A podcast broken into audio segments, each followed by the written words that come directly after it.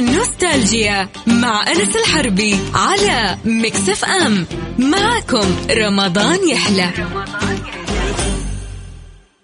هذه الساعة برعاية eXtra. هلت عروض شهر الجود؟ عروض eXtra على الشاشات والأجهزة المنزلية. بالإضافة لعروض باقات خدمات eXtra. رمضان eXtra عروض eXtra.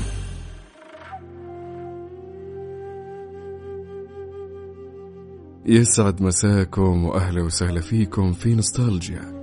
معكم أنا أخوكم أنس الحربي وكعادتنا في نوستالجيا بنعيش الحالة لمدة ساعة من الساعة واحدة لثنتين من الأحد إلى الخميس على Mix FM Radio. بما إنه الآن التجوال قليل آه والناس ما تطلع إلا للأغراض المهمة حملوا تطبيق Mix FM على الأب ستور والأندرويد عشان تسمعونا وما تفوتون برامجنا الرمضانية. اليوم قصتنا في بداية السنوات الهجرية ما بين سنة 44 إلى وفاتها الشخصية سنة 90 للهجرة. اليوم بنتكلم عن رجل في العهد الأول من بيت الخلافة لكن ما هو بخليفة. الخلافة بدت من عائلته من جده وبعد جده صارت لأبوه وبعد أبوه لأخوه لكن أخوه ما كان بقوة جدة أو أبوه. رجل على قد حاله وقال أن أخوه في يوم من الأيام بعد توليه الخلافة طالع للمنبر وأعلن للناس أنه متنازل عن الخلافة.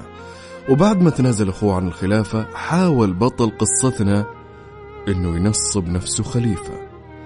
ولكن دخل في الموضوع أطراف كثير من كبار العوائل المتنافسة على هالكرسي. كل الأشخاص اللي تنافسوا على الخلافة هم من قبيلة واحدة لكن من أسر مختلفة. بين آل مروان وآل الزبير ضاع هالولد. الشخصية اللي بنتكلم عنها اليوم هو خالد بن يزيد بن معاوية بن أبي سفيان رضي الله عنه. طبعا هالرجل يقال في كتب التاريخ إنه من بيوت قريش القلائل اللي كانوا سادة قومهم من زمان والسيادة عندهم متوارثة.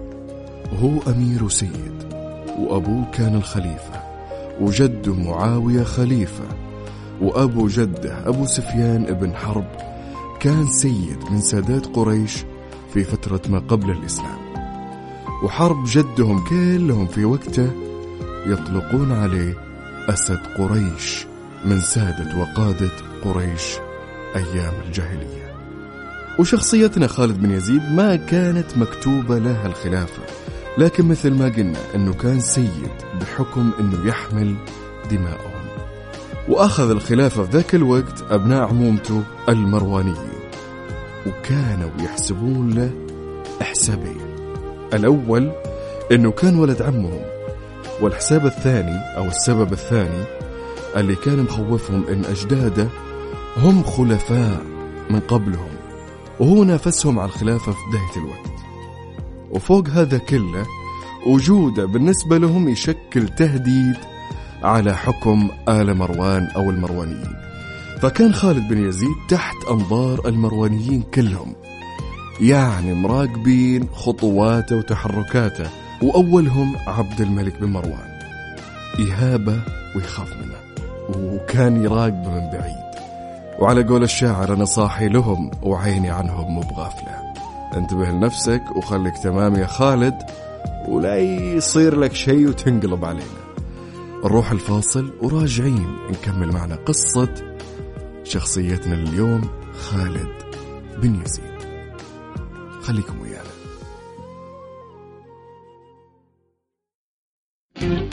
نوستالجيا مع أنس الحربي على Mix FM معكم رمضان يحلى.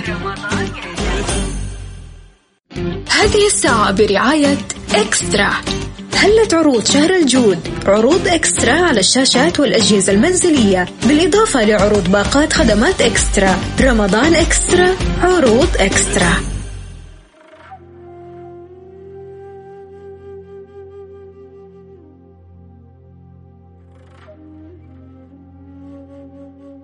ورجعنا لكم بعد الفاصل وأهلا وسهلا فيكم في نوستالجيا. شخصيتنا اليوم قلنا خالد بن اليزيد شخص من أحفاد وسادة قريش وخلفاء المسلمين من قبله. لكن قلنا ما كتبت له الخلافة عشان في تنافسية في كرسي الخلافة وأخذها المروانيين عليه. وقلنا كان عبد الملك بن مروان يهابه وكان يراقبه طول الوقت. لكن هالمراقبة ما تمنع عبد الملك بن مروان أنه يستشير خالد بن يزيد في كل شيء وبالذات الأمور السياسية. لأن خالد بن يزيد كان عنده رؤية وذكاء ودهاء في الأمور السياسية. ومن هالآراء اللي كان عبد الملك بن مروان يشاور خالد بن يزيد فيها إنه في يوم من الأيام من ثارت ثورة بن الأشعث. كان خالد بن يزيد عند عبد الملك بن مروان. فجاء الخبر للخليفة إن ابن الأشعث خلعك وعين نفسه خليفة. فعبد الملك بن مروان صابه الهم وتكدر خاطره وزعل. فقال خالد بن يزيد وش السواد يا خالد؟ فكانت الثورة في منطقة قال لها ساجستان. فقال خالد بن يزيد لعبد الملك بن مروان لا تخاف إذا الفتك في ساجستان. والفتك هنا معناها الانشقاق. لكن الخوف إنه يصير أو يتحول هالانشقاق إلى خرسان كان سياسي وله نظرة لأن فعلا ساجستان ما أثرت مثل ما قال. والتخوف اللي قال عليه حصل فيما بعد. وكان سبب سقوط الدولة الأموية بسبب ثورة حصلت في خراسان وخالد بن يزيد من ثلاث أشخاص اختلفوا عليهم المؤرخين في اللي قال أو أعطى رأي للمسلمين أنهم يستقلون بعملة لهم اللي هي الدينار والدرهم بدل ما يتعاملون بعملة الروم. وبهالرأي وقفوا المسلمين العملة اللي تجي من أرض الروم وسكوا عملتهم العربية الإسلامية ونشروها في ممالكهم في ذاك الوقت. طبعا هالآراء تنفع عبد الملك بن مروان في وقت خلافته وحكمه أن يأخذها من خالد اللي هو من آل أبو سفيان. أما عبد الملك له سياسته ونظرته الخاصة في آل سفيان اللي هي الحذر منهم. مهما استشرتكم مهما قربتكم مني مهما أنتم عيال عمي لكني أكون حذر وحريص منكم لأن كرسي الخلافة كان لكم قبلنا إحنا آل مروان. وفي يوم من الأيام وقف عبد الملك بن مروان العطايا اللي هي المخصصات أو الرواتب لآل أبو سفيان. وبشرح لكم هالعطايا. وش معنى آل أبو سفيان؟ تنزل لهم عطايا ومخصصات خاصة فيهم دون ما يسوون شيء. بعد الفاصل. فاصل وراجعين خليكم ويانا.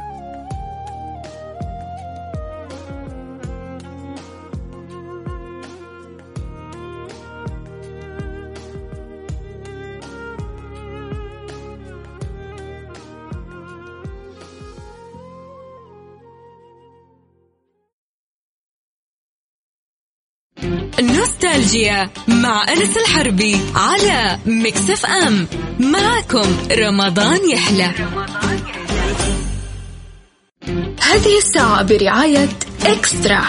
هلت عروض شهر الجود؟ عروض eXtra على الشاشات والأجهزة المنزلية بالإضافة لعروض باقات خدمات eXtra. رمضان eXtra عروض eXtra.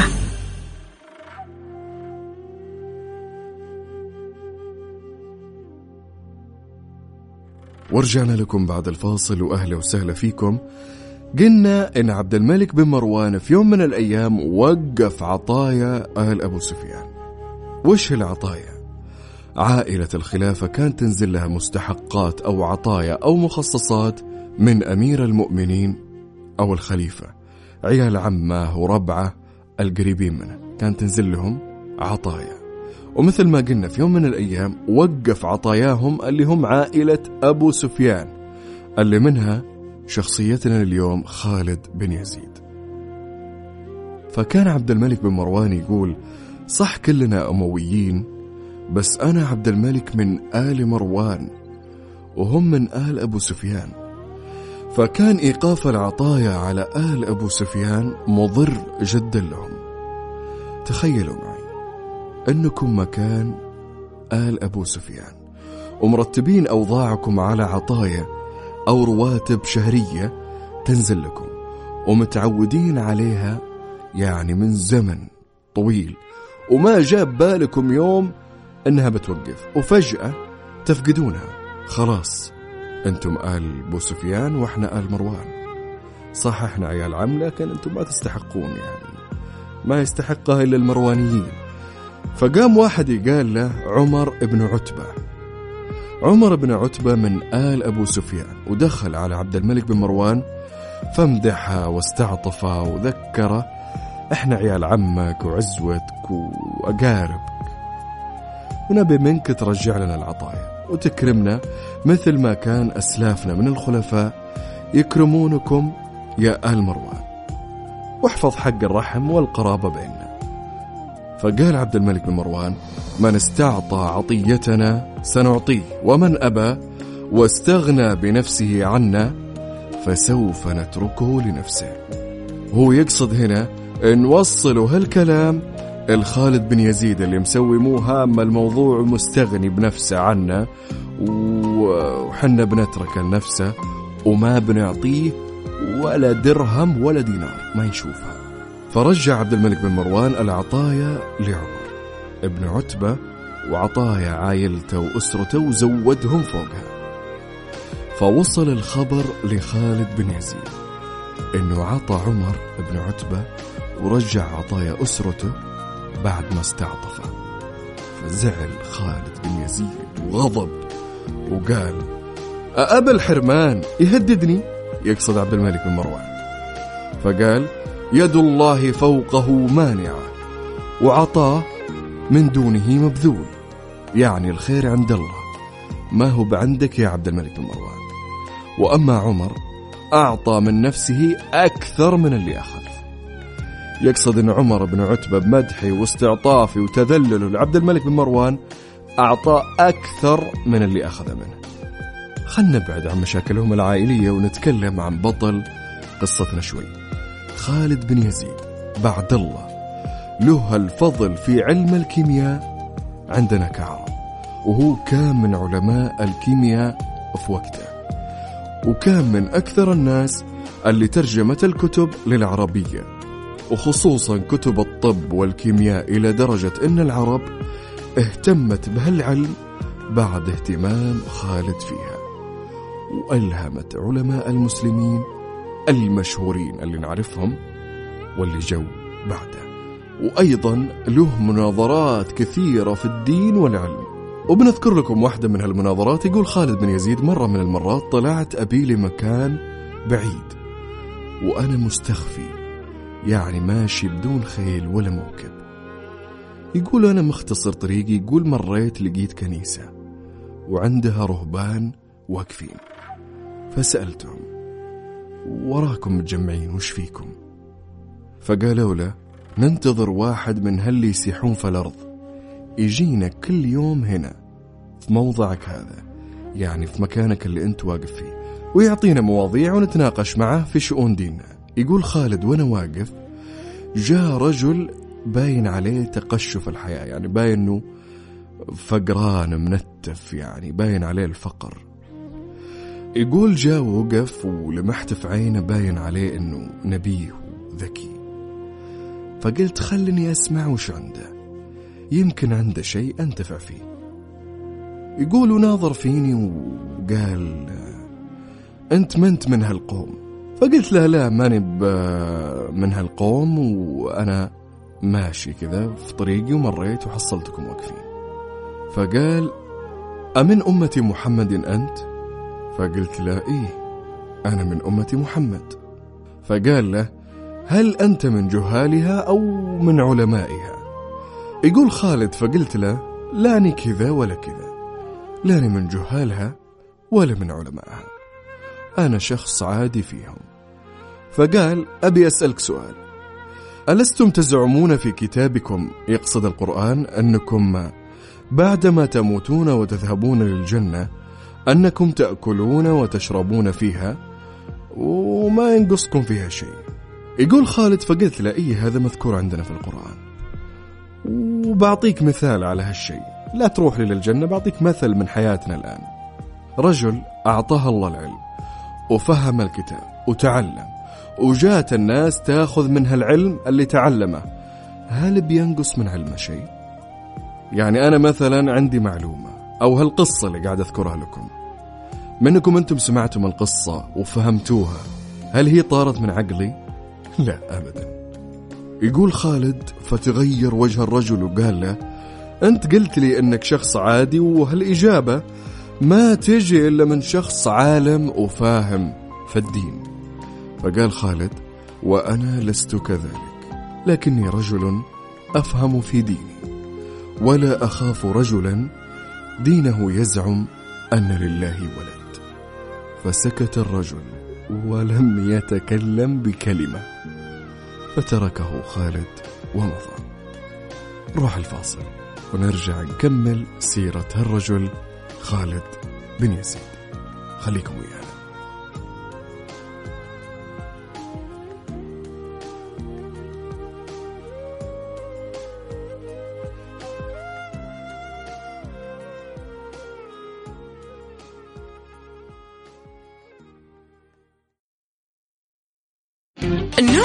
نوستالجيا مع أنس الحربي على مكسف أم معكم رمضان يحلى.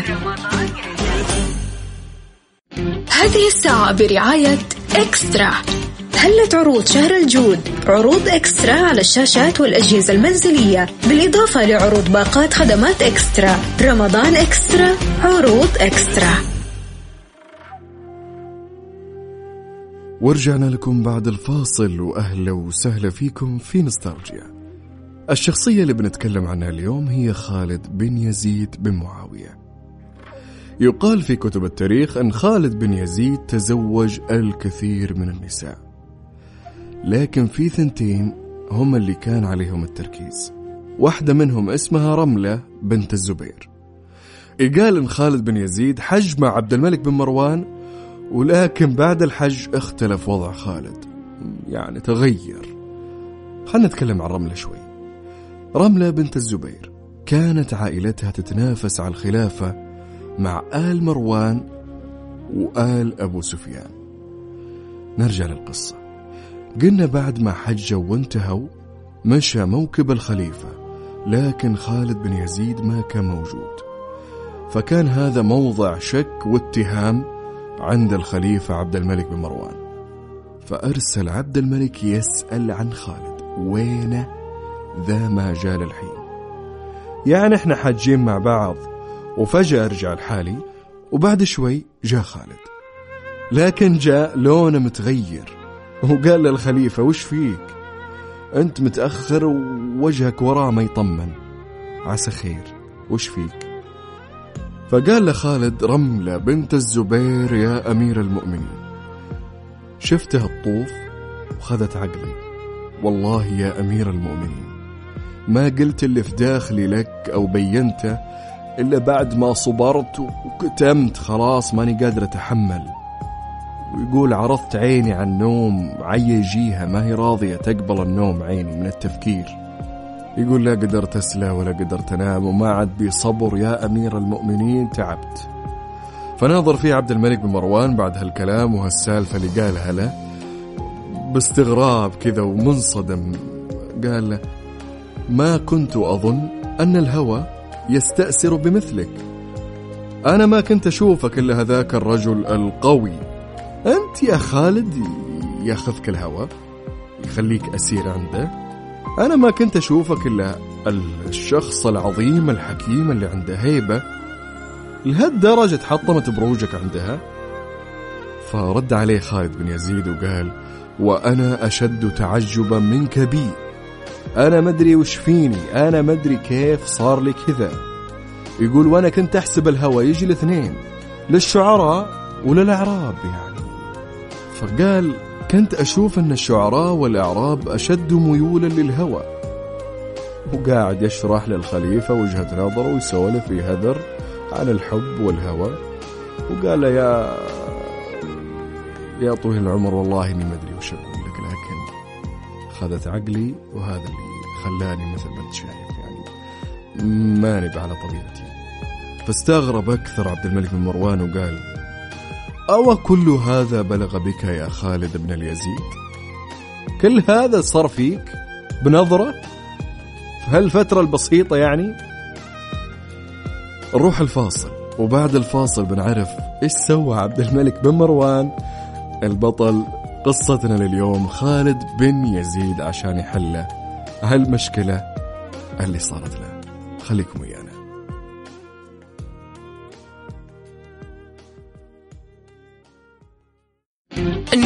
نوستالجيا مع أنس الحربي على مكسف أم معكم رمضان يحلى. هذه الساعة برعاية إكسترا.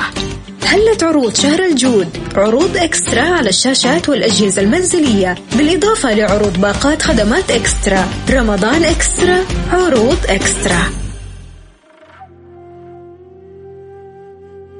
ورجعنا لكم بعد الفاصل واهلا وسهلا فيكم في نوستالجيا. قلنا إن خالد بن يزيد حج مع عبد الملك بن مروان ولمح امرأة اسمها رملة بنت الزبير وأخذ الهوى وتعب نفسيته تعبت الرجال وقع في حب هالامرأة.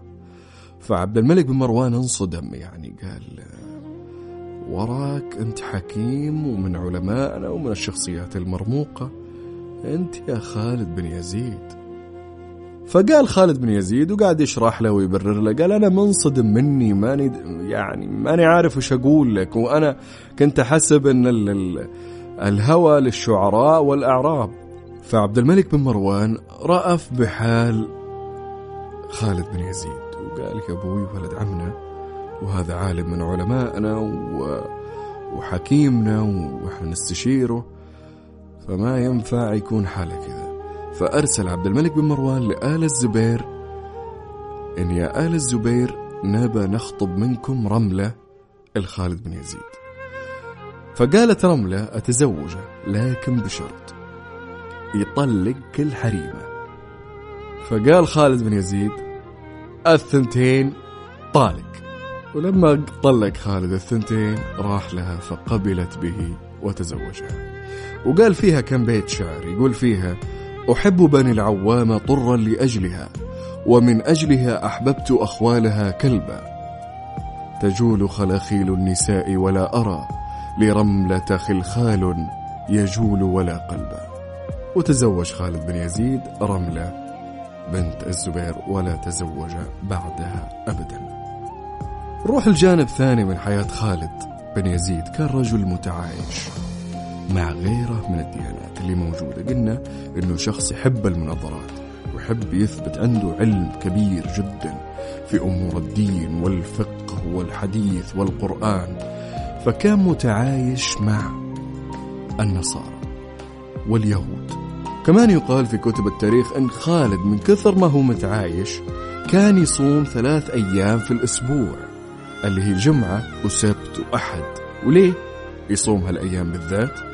الجمعة اللي هو عيد المسلمين والسبت عيد اليهود والأحد عيد النصارى. فكان شخص متعايش معهم جدا. وكان يلقب في ذلك الزمان بحكيم بني أمية. ومثل ما قلنا كان له الفضل العظيم بعد الله في دخول العلوم للعرب والمسلمين في الأجيال اللي بعد لأن قلنا هذا من الجيل الأول من بداية عظمة المسلمين والإسلام. فقلنا دخل للعرب الكيمياء والطب وعلوم النجوم والفلك وغيرها من العلوم. توفي خالد بن يزيد سنة تسعين للهجرة.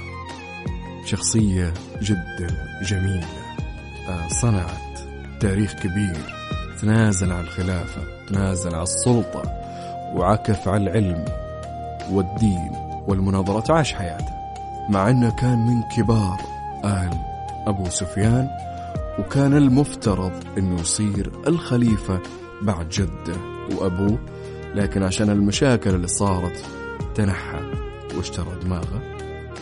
شخصية جدا جميلة ولها تأثيرها في التاريخ جدا. إلى هنا انتهى وقتي معكم. أنا أخوكم أنس الحربي في نوستالجيا. نشوفكم في حلقة قادمة من نوستالجيا. من الساعة واحدة إلى ثنتين الظهر. واسمعونا على تطبيق Mix FM على ال App Store وال Android. وتقبل الله منا ومنكم الصيام والقيام والعبادات والطاعات. وصوم مقبولا وافطارا. شهيا. في أمان الله.